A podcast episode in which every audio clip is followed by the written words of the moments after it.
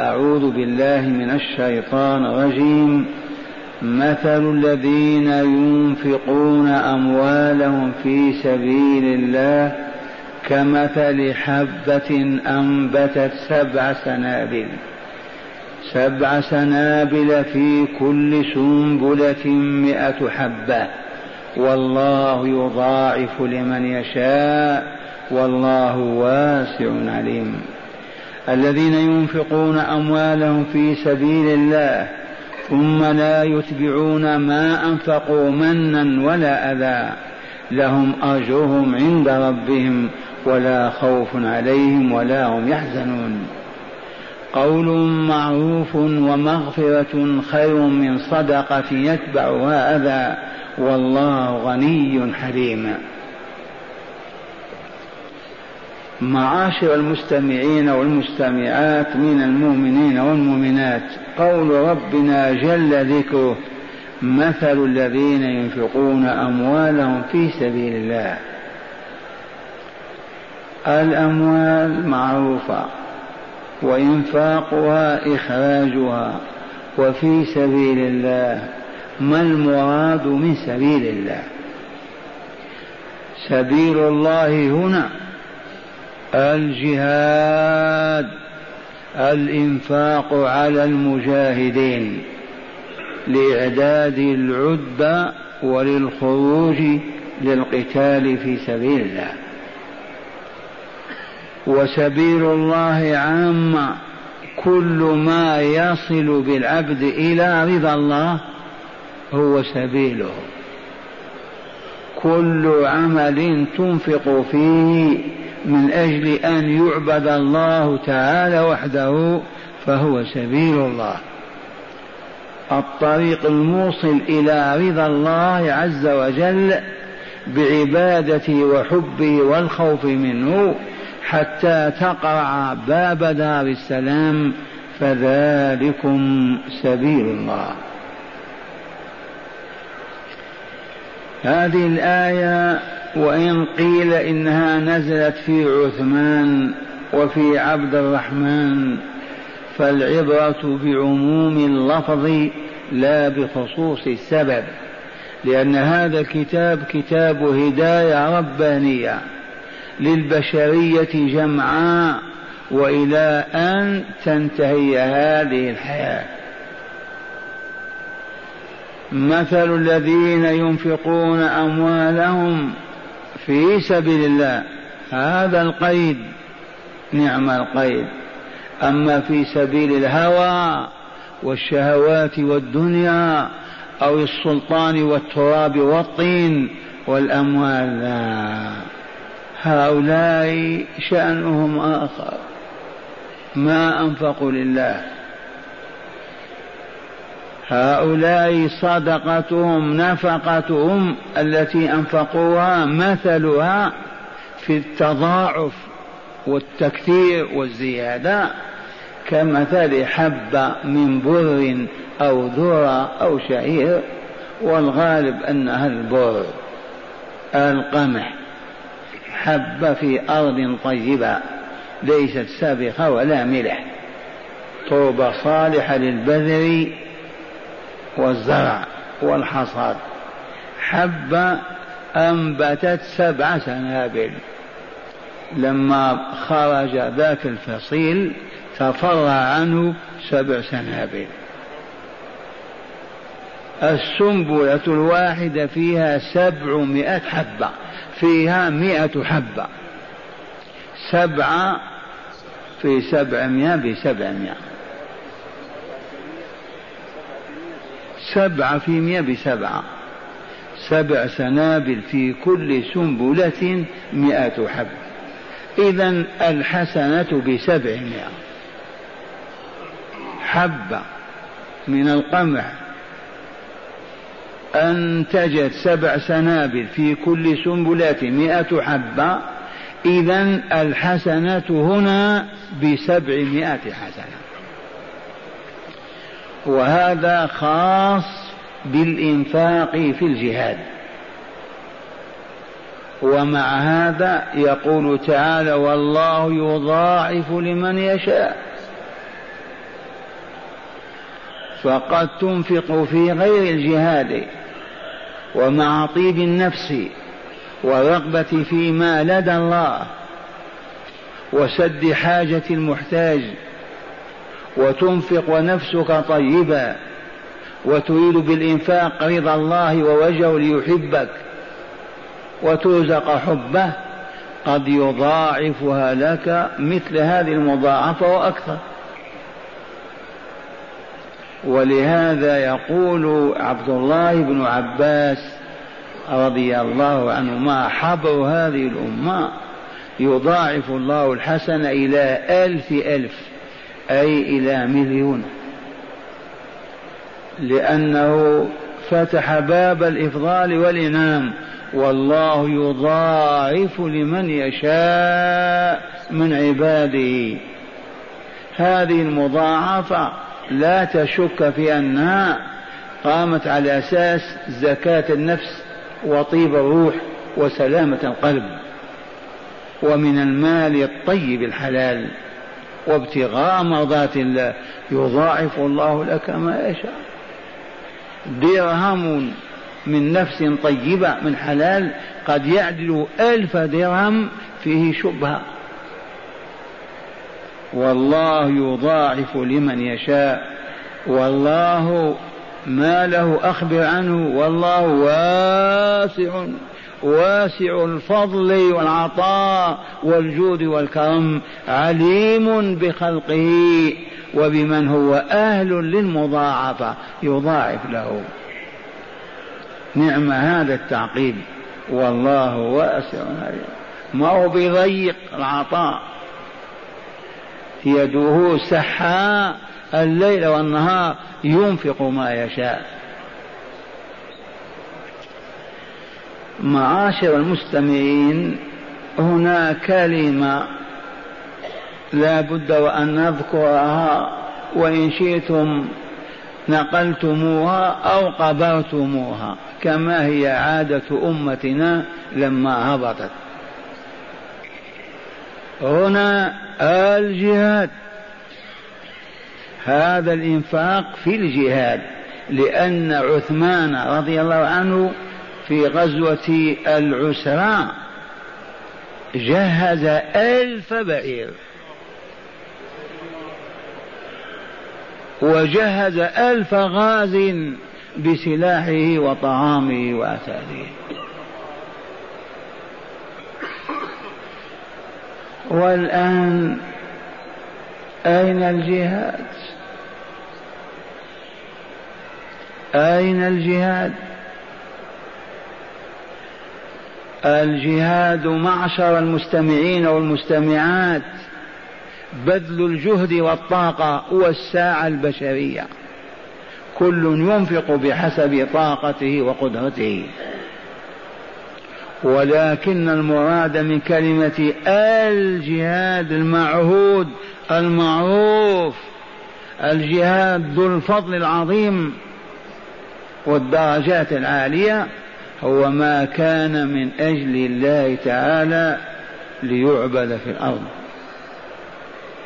أو ليرفع الظلم على أوليائه وصالح عباده. هذا الجهاد يفتقر إلى الإمام إلى إمام للمسلمين. إذ لم يأذن الله عز وجل أبدا أن يجاهد الناس فرادى أو كتل هنا وهناك. لا بد من إمام يرجع إليه. لا فوضى في الإسلام. الإسلام مبني على الأنظمة التي من شأنها تحقيق السعادة والكمال الطهر والصفاء العز في الدنيا ودخول دار السلام الجنة في الآخرة. ما للمسلمين ما بايعوا إماما لهم في هذه الروضة. المواصلات متوفرة. أصبح العالم كأنه بلد واحد. هذه الوسائل التي أصبحنا نطير بها في السماء كالملائكة. وأصبحت أصواتنا نتلقاها كأننا في يوم القيامة. لم لا يجتمع المسلمون؟ ويبايعون إماما لهم وينظم حياتهم وينتظمون في سلك لا إله إلا الله محمد رسول الله. لا يعبد إلا الله ولا يتابع إلا رسول الله صلى الله عليه وسلم. يا شيخ عوامل كثيره منعت من هذا. أسباب قوية وصعبة. كيف نستطيع معها أن نجتمع في مسجد رسول الله صلى الله عليه وسلم ونباع إمامنا وننتقل إلى ديارنا نطبق شرع الله وقوانينه المسعدة المزكية المطهرة المعزة الرافعة. لعلي واهم والله العظيم ما من أمة أقبلت في صدق على الله وطبقت شرعه وقوانينه إلا ورثها الأرض وعزها ونصرها.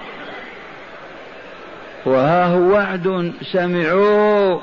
في تلك الروضة وعد الله الذين آمنوا منكم وعملوا الصالحات ليستخلفنهم في الأرض كما استخلف الذين من قبلهم. وليمكنن لهم دينهم الذي ارتضى لهم. وليبدلنهم من بعد خوفهم أمنا. يعبدونني لا يشركون بي شيئا. ومن كفر بعد ذلك فأولئك هم الفاسقون. لما نزلت هذه الآية كان أحدهم ما يستطيع أن يخرج من بيته يتبول من الخوف. وما إن أقبلوا على الله في صدق ومشوا وراء رسول الله يحبونه أكبر من حبهم لأنفسهم. إذا أمر أطاعوا وإذا نهى أطاعوا. كم سنة؟ خمسة وعشرين سنة فقط. امتد ظل راية التوحيد من المدينة العاصمة إلى ما وراء نهر السند شرقا وإلى ديار الأندلس غربا. ربع قرن لا أقل ولا أكثر هذا مصداق قوله تعالى وعد الله الذين آمنوا منكم وعملوا الصالحات.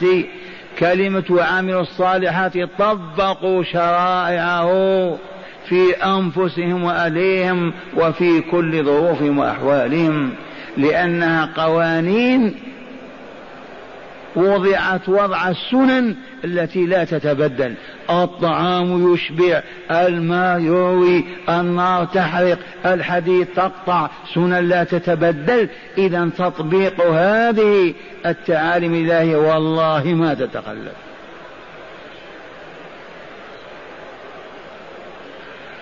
اذا وعرف العدو هذا فكاد للإسلام وأهله فمزقوه شتتوه فرقوه المذهب الواحد أصبح مذاهب وصراط الله الواحد أصبح طرق متعددة. والقرآن النور أبعد عن ساحة العمل أخرج من كل مكان. ووضع على القبور والموتى فحصل الذي حصل. بعد القرن الثالث والأمة هابطة. والآن عدنا إلى ما أردت أن تسمعوه وتبلغوه. الآن الجهاد الإمام غير موجود. موجود ولكن الكبر والعصبية والجهل والمرض ما يسمح المسلمين أن يتعاهدوا عند بيت الله في داخلها. وفلان أنت إمام المسلمين ما نستطيع. تعالوا إلى الروضة. وهذا كلام كتبه شويخكم من خمس وثلاثين سنة. وزعناه على الملوك والرؤساء. والكتابة موجودة في رسائل معروفة. إذا هيا نجاهد الآن. نجاهد بدون إمام جهاد باطل. مصيره مآله الخسران. ظاهرا وباطنا. والحمد لله ما هناك حاجة الآن إلى الجهاد بالسيف أبدا. لما؟ هيا نخرج بسفننا الحربية غواصات بوارج نرسو أمام دولة كافرة فرنسا. مثلا. لماذا؟ لما نغزو؟ فرنسا فيها ثلاث آلاف مسجد ويذكر فيها الله ويؤذن فيها بسم الله وأبوابها مفتوحة. لما نغزو إذن؟ لا معنى أبدا. نرسو بسفن الحربية في موانئ بريطانيا. لما فيها يذكر الله ويعبد؟ وفيها آلاف المساجد. لما إذا نغزو هولندا؟ ماذا نقول؟ باب الله مفتوح. ما هناك حاجة والله إلى الغزو في هذه الظروف. أبدا. معشر المستمعين أنتم معي وإلا أنا أغني وحدي. أتكلم والله على علم. أسبانيا. فيها المساجد وبيت الله مفتوحة والناس يعبدون الله. إذا كيف نجاهد؟ الذي أريد أن تفهموا وتعوه وتبلغوه أن الفرصة ذهبية. ويخشى أننا نفقدها في يوم ما من الأيام. هذه الفرصة وهي أن يتكون لنا مجلس علمي يشارك فيه كل إقليم كل دولة من دول العالم الإسلامي بعالم. عالم رباني عالم بالله ومحابه ومساخطه يخشى الله ويخافه ويرغب في حبه وطاعته. هذا المجلس الذي أسهم في كل إقليم بعالم. بلغت دولنا نيفا وأربعين دولة. المجلس يتكون من خمسة وأربعين عالما. بسم الله. اجتمعوا في الروضة المحمدية. هذا المجلس وفي سرية أيضا ولسنا في حاجة إلى التبجح والإعلانات حتى لا نثير الصليبية ضدنا أو نخيف اليهودية والمجوسية. فتكيد وتمكر كما فعلت من قبل في السرية. ثم ننتقي لجنة بل ثلاث لجان من ثلاث أنفار. لجنة إلى أمريكا ودولها من كندا إلى البرازيل. لجنة إلى أوروبا الغربية أخرى إلى الشرقية. لجنة إلى الصين أخرى إلى اليابان. خامسة إلى إفريقيا. هذه اللجنة تذهب تدرس وضع الجاليات الإسلامية. على علم. كم يوجد في هذا البلد من مسلم؟ مليون. ثلاثة. مئة ألف. قطعا يزورون الإقليم بكامله ويتعرفون إلى المسلمين. ويعودون وقد عادت كل لجنة بخارطة. رسمت فيها كم من مسجد في كم من مدينة بل المدينة الفلانية فيها كذا مسجد الأخرى فيها كذا عدد المسلمين كذا. ويعودون بعد ثلاثة أشهر يقدمون تلك الخرائط. فيعرف ذلك المجلس الأعلى الرباني يعرف كيف يجاهد الجهاد العملي وحينئذ اللجنة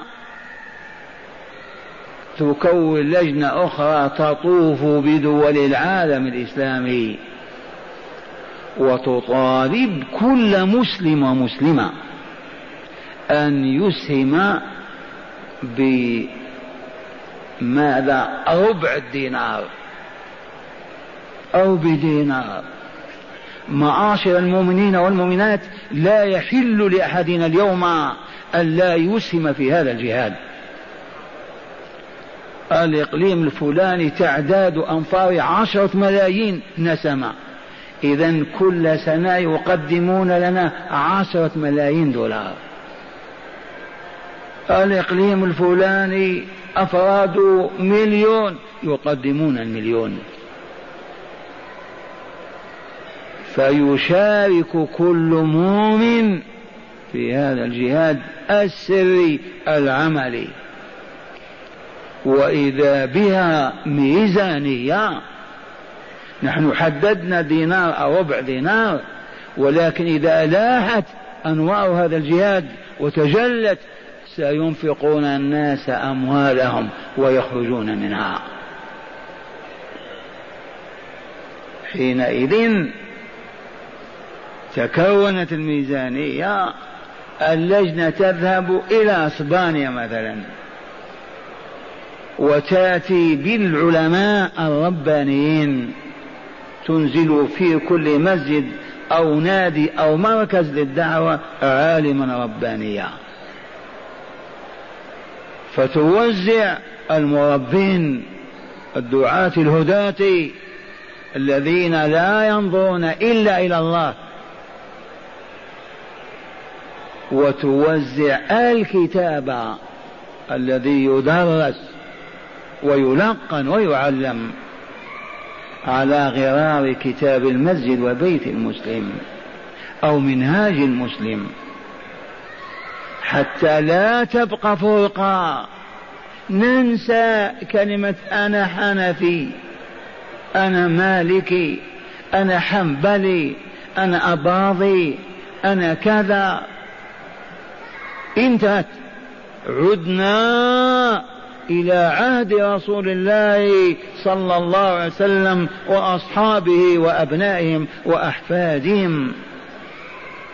مسلم. لأن العدو لما مزقنا أو ذبحنا عرف مصدر قوتنا. الكتلة الواحدة المذهب الواحد مزق.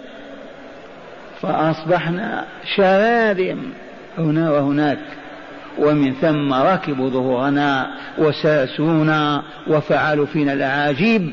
وما زلنا صخرا مسخرين لهم لضعفنا وعجزنا. إذا وتبدأ الأنوار تلوح. الصيني والياباني والأمريكاني والأوروبي من المسلمين شخص واحد كلمة واحدة مسلم. وينفقون تلك الأموال على تنمية تلك الروح وتزكيتها.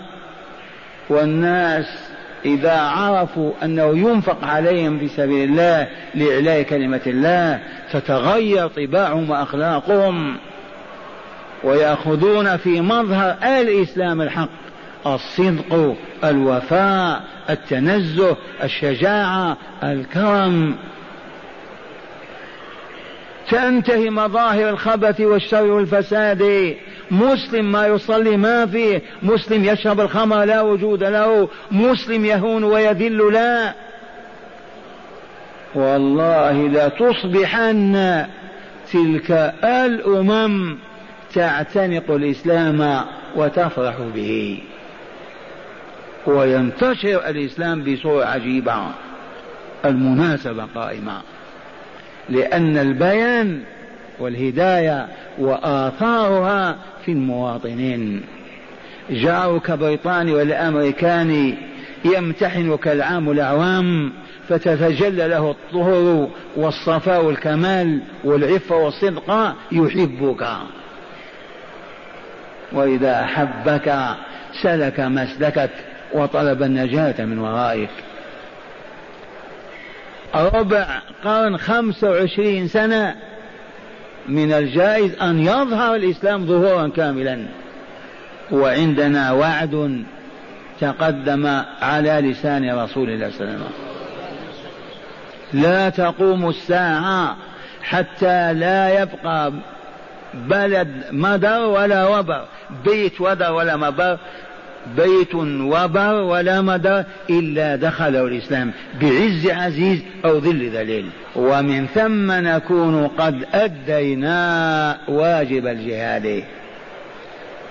وقد نستحي إذا رأينا الإسلام يزدهر في العالم نستحي نحن في بيوتنا أن تظلم وتصاب بالظلام فنعود إلى الاستقامة على منهج الله. والطريق عندنا أيضا أسهل من الأول. الطريق إلينا سهل وقد قررنا هذه الحقيقة وأعدنا القول فيها وهي فقط أن أهل القرية كأهل الحي يجتمعون في بيت ربهم من المغرب إلى العشاء. وذلك كل ليلة وطول العام ولا يتخلف أحد أبدا إلا ذو عذر شرعي يمنعه من الحضور. وندرس كتاب الله وهدي رسول الله صلى الله عليه وسلم سنة واحدة. كيف تكون حالنا؟ لا خيانة لا كذب. لا كبر لا عجبة لا حسد لا جريمة قبيحة أبدا. ومن ثم صندوق من حديد في المحراب. في محراب مسجدنا معشر المؤمنين والمؤمنات من زاد على قوته درهم واحد فليضعه في هذا الصندوق. ستة أشهر امتلأ. ننتقي لجنة من صالح الحي أو القرية. ماذا ترون في تنمية هذا المال؟ قالوا الساحة تقتضي مزرعة تنتج البر واللحوم والبيض والدجاج. هيا بسم الله ويشرعون فيها. لم تمض سنة إلا وقد نمى ذلك المال وارتفعت نسبته. ويوزع ذلك الربح على أهله بقدر إيداعاتهم. صاحب الدرهم يأخذ قدره وصاحب الألف يأخذ قدره. ثم الزكاة. معشر المؤمنين والمؤمنات. هذا أوان الزكاة. فتأتي الزكوات. ومن ثم يتوفر المال. اولا لم يبق بيننا يا أهل القرية من يسأل ويطلب غير الله. لا يبقى بيننا من يبكي من شدة الجوع أو من شدة ألم العري. لم يبقى لأننا نعيش مجتمعين وجوهنا إلى بعضها البعض. يعرفون بعضنا بعضا. نعيش على الحب والولاء والطهر والسلام. كيف إذا؟ هذا هو الطريق لإعادة ديار المسلمين إلى الإسلام. لا بالأحزاب ولا بالجمعيات ولا بالتكفير ولا بالحروب. والله ما تنتج هذا أبدا. فقط يقول الخطيب مسلمون وإلا لا؟ معشر المستمعين. أهل لا إله إلا الله. نعم. إذا من الليلة لا يتخلف مؤمن ولا مؤمن عن هذا المسجد. يا إمامنا المسجد ضيق. الليل وسعه. لا تطلع الشمس إلا وقد زدتم فيه مسافة أخرى. ولو بالخشب والحطب لسنا في حاجة إلى الرفاعة نفرش عند المسجد فرش من الحصر ويجلس المؤمنون والمؤمنات حتى نوسع المسجد. ويجتمعون في بيوت الله وقلوبهم كلها مع الله والدار الآخرة. ويأخذ المربي ليل آية وليل حديث وهم ينمون وترتفع معنوياتهم وهممهم وآمالهم فتنتهي مظاهر الضعف فينا الشح والبخل والشرع والطمع والتكالب على الدنيا وزخارفها والتنافس في المطاعم والمشارب والملابس هذا ينتهي لأننا مقبلون على السماء. نريد الملكوت الأعلى. آه هل يكلف هذا المسلمين شيئا؟ اليهود والنصارى خصومنا أعداؤنا إذا دقت الساعة السادسة مساء أوقفوا دولاب العمل وحملوا أطفالهم ونساءهم إلى المراقص إلى دور الرقص. السينما اللهو الباطل ولا لوم لأنهم ما عرفوا السماء ولا ما فيها ولا رغبوا في الرقي إليها عرفوا الأرض أخلدوا إليها فهم لا يعرفون إلا شهواتهم فيعملون بجهد لتحقيق شهواتهم في الطعام والشراب واللباس والسكن والنكاح. فلهذا إذا دقت الساعة السادسة أقبلوا على الباطل. ونحن الذين نزعم أننا نريد الملكوت الأعلى. نرتقي مسافة سبع آلاف وخمسمائة عام بأرواحنا اليوم وبأبداننا غدا. ما نستطيع أن نجلس في بيوت ربنا. لنزيل آلام الحزن والكروب والمخاوف والأحزان لنطهر أنفسنا ونزكيها. لتصبح أهلا للملكوت الأعلى. يا أيتها النفس المطمئنة ارجعي إلى ربك راضية مرضية. فادخلي في عبادي وادخلي جنتي. هذا النداء للنفس الطاهرة الزكية. تطهر النفوس وتزكو على الباطل على الأغاني والرقص على الكذب والباطل تزكو على ماذا؟ على هذه العبادات المقننة تقنين الكيميائيات لتعمل عملها في تهذيب الإنسان وتزكيته وتطهيره. نعرض عنها أو نأتيها بصور لا تنتج أبدا. ونحن نأمل أن ندخل الجنة. معاشر المؤمنين هنا تتجلى حقيقة الإنفاق في سبيل الله. مثل الذين ينفقون أموالهم في سبيل الله كمثل حبة أنبتت سبع سنابل في كل سنبلة مئة حبة. والله يضاعف لمن يشاء والله واسع عليم. عرفتم الجهاد الآن خارج الديار الإسلامية بما يكون بالبواخر بالهيدروجين لا يكون فقط بالدعوة بنظامها بربانيتها بأهلها والصورة في أذهاننا. لجنة عليا يتفرعن لجان يطوفون بالعالم شرقا وغربا يضعون خرائط للجاليات الإسلامية. بالتفصيل ميزانية سرية يسهم فيها كل مؤمن ومؤمنة. والله لو تمت هذه وصدقت لرأيتنا نخرج من أموالنا. ما هو إنفاق عشرة إلى مليون؟ يخرج الرجل من ماله كاملا. لما يتحقق به من الهداية الإلهية للبشر. هذا الجهاد في الخارج. لما ما يتكون هذا؟ ما المانع؟ من الذي يقوم بهذا؟ العلماء والأذكياء والفطناء والربانيون يقدمونه إلى الحكام والحكام يوافقون ويعملون. الجهاد في الداخل كما قلت لكم جهاد النفس فقط. أهل القرية كأهل الحي في المدينة خطبة الجمعة معشر الأبناء الإخوان من الليلة لا يفارق أحدنا هذا المسجد ليصلي المغرب والعشاء بامرأته وبناته وأولاده.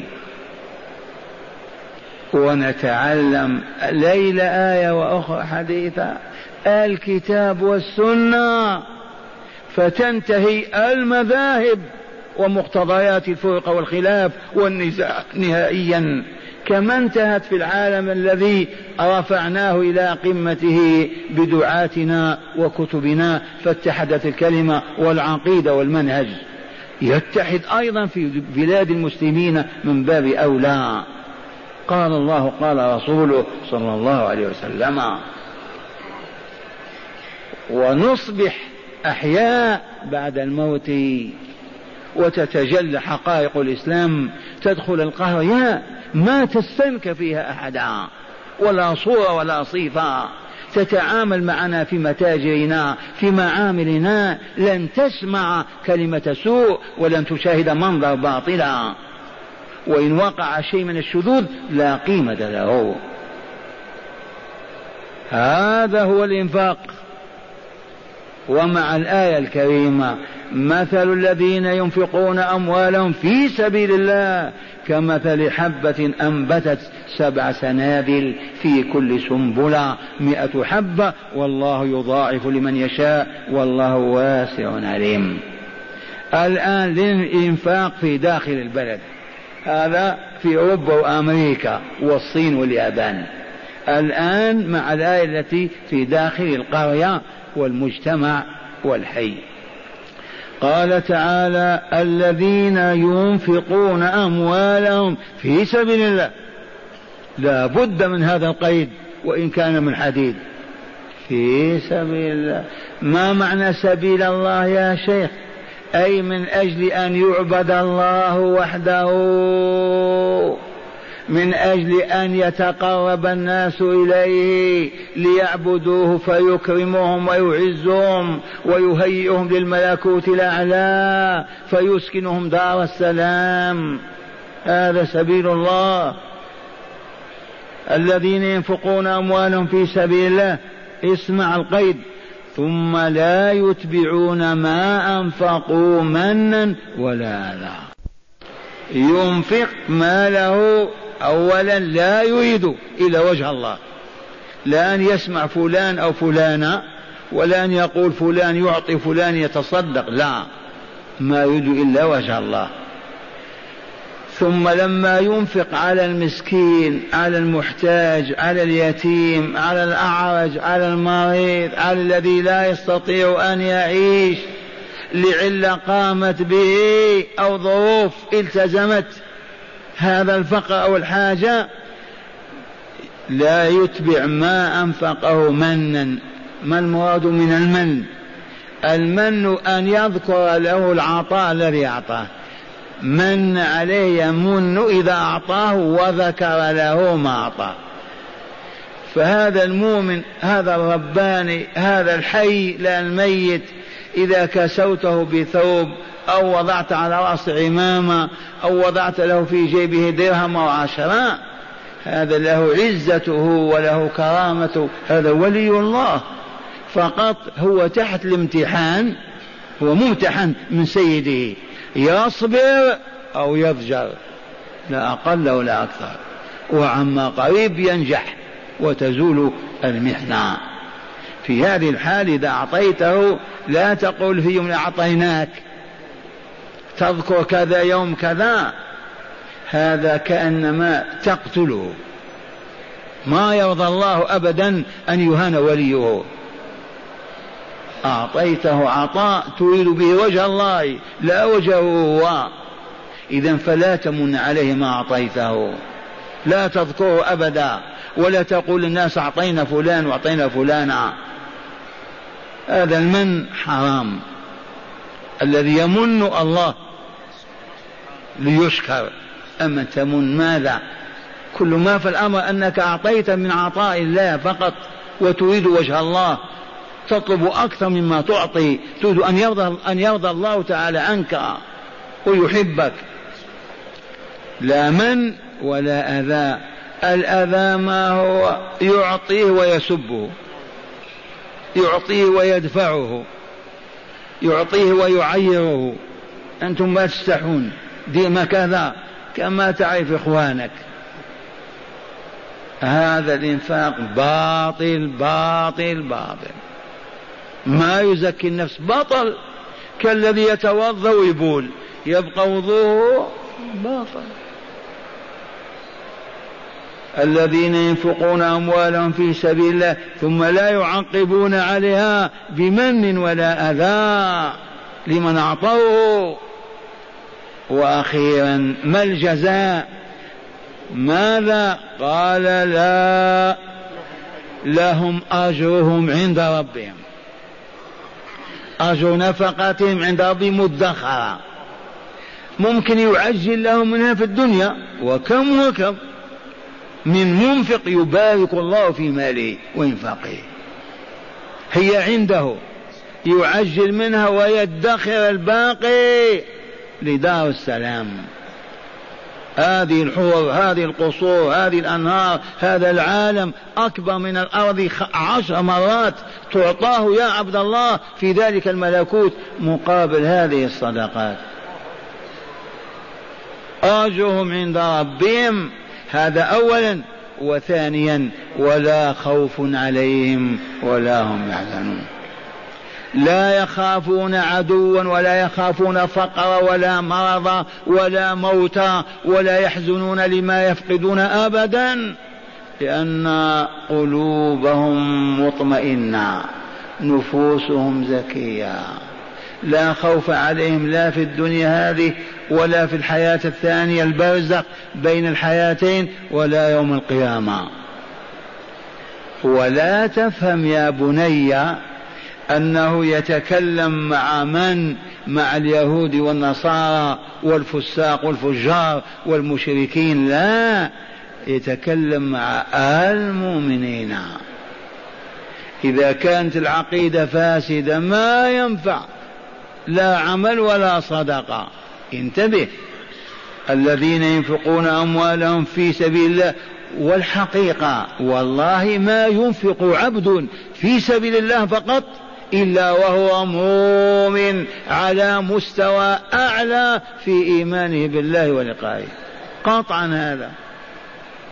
لو كان ينفق في سبيل الوطن والبلاد والعصبية هذا شيء ثاني لكن في سبيل الله لا يلتفت إلى غير الله. والله لمؤمن. ولن يكون إلا مؤمنا ومرتفع نسبة الإيمان. ينفقون في سبيل الله أموالهم. والله قد يكون أحدهم في حاجة إلى هذا الطعام ويقدمه لمن هو جائع. في حاجة إلى هذا النعل ويقدمه لآخر. لأنه يريد وجه الله عز وجل. ولا من ولا أذى. إذ ينفقون ما ينفقون ولا هم لهم إلا أن يرضى الله عنهم ويحبهم. فقط. ولهذا ينفقون حتى على فقراء اليهود والنصارى. لأنهم يريدون الله لا غيره. قال لا خوف عليهم ولا هم يحزنون. وأخيرا الآية الثالثة. قول معروف. ومغفرة خير من صدقة يتبعها أذى. من الذي قرر هذه الحقيقة؟ الله عز قول معروف جاءك المحتاج تقول إي يا بني إن كان صغيرا أو يا أخي إن كان مساويا لك أو يا أبت إن كان أكبر منك. الله عز وجل يرزقك. ما عندنا ما نعطيك أنا آسف وسامحني. والله عز وجل لا يحرجك اسأل الله. هذا هو القول المعروف. قول معروف ما فيه ما يستنكر ما فيه ما ينكر ما فيه عيب ولا شتم ولا تعيير ولا تقبيح. وإخوانكم تعرفونهم. كيف يدفعون؟ لأن الأخلاق هبطت. كيف تهبط يا شيخ؟ والقرآن موجود والسنة لأنهم هاجروا الكتاب والسنة. ما يجتمعون عليه طول الحياة. بين المسلمين من لم يجلس مجلس كهذا؟ أربعين سنة. كيف يتعلمون؟ كيف تتهذب الأخلاق؟ كيف تزكو النفوس؟ كيف كيف؟ كالذي يقول شخص لا يأكل ولا يشرب ويقوى ويسمن. تلعب بنا أنت؟ يمكن هذا؟ لا يأكل ولا يشرب ويحيا. لا يدرس كتاب الله وسنة رسوله في بيت ربي وهو جالس بين يديه ويصبح ذا أخلاق فاضلة. والله ما يكون. أبدا.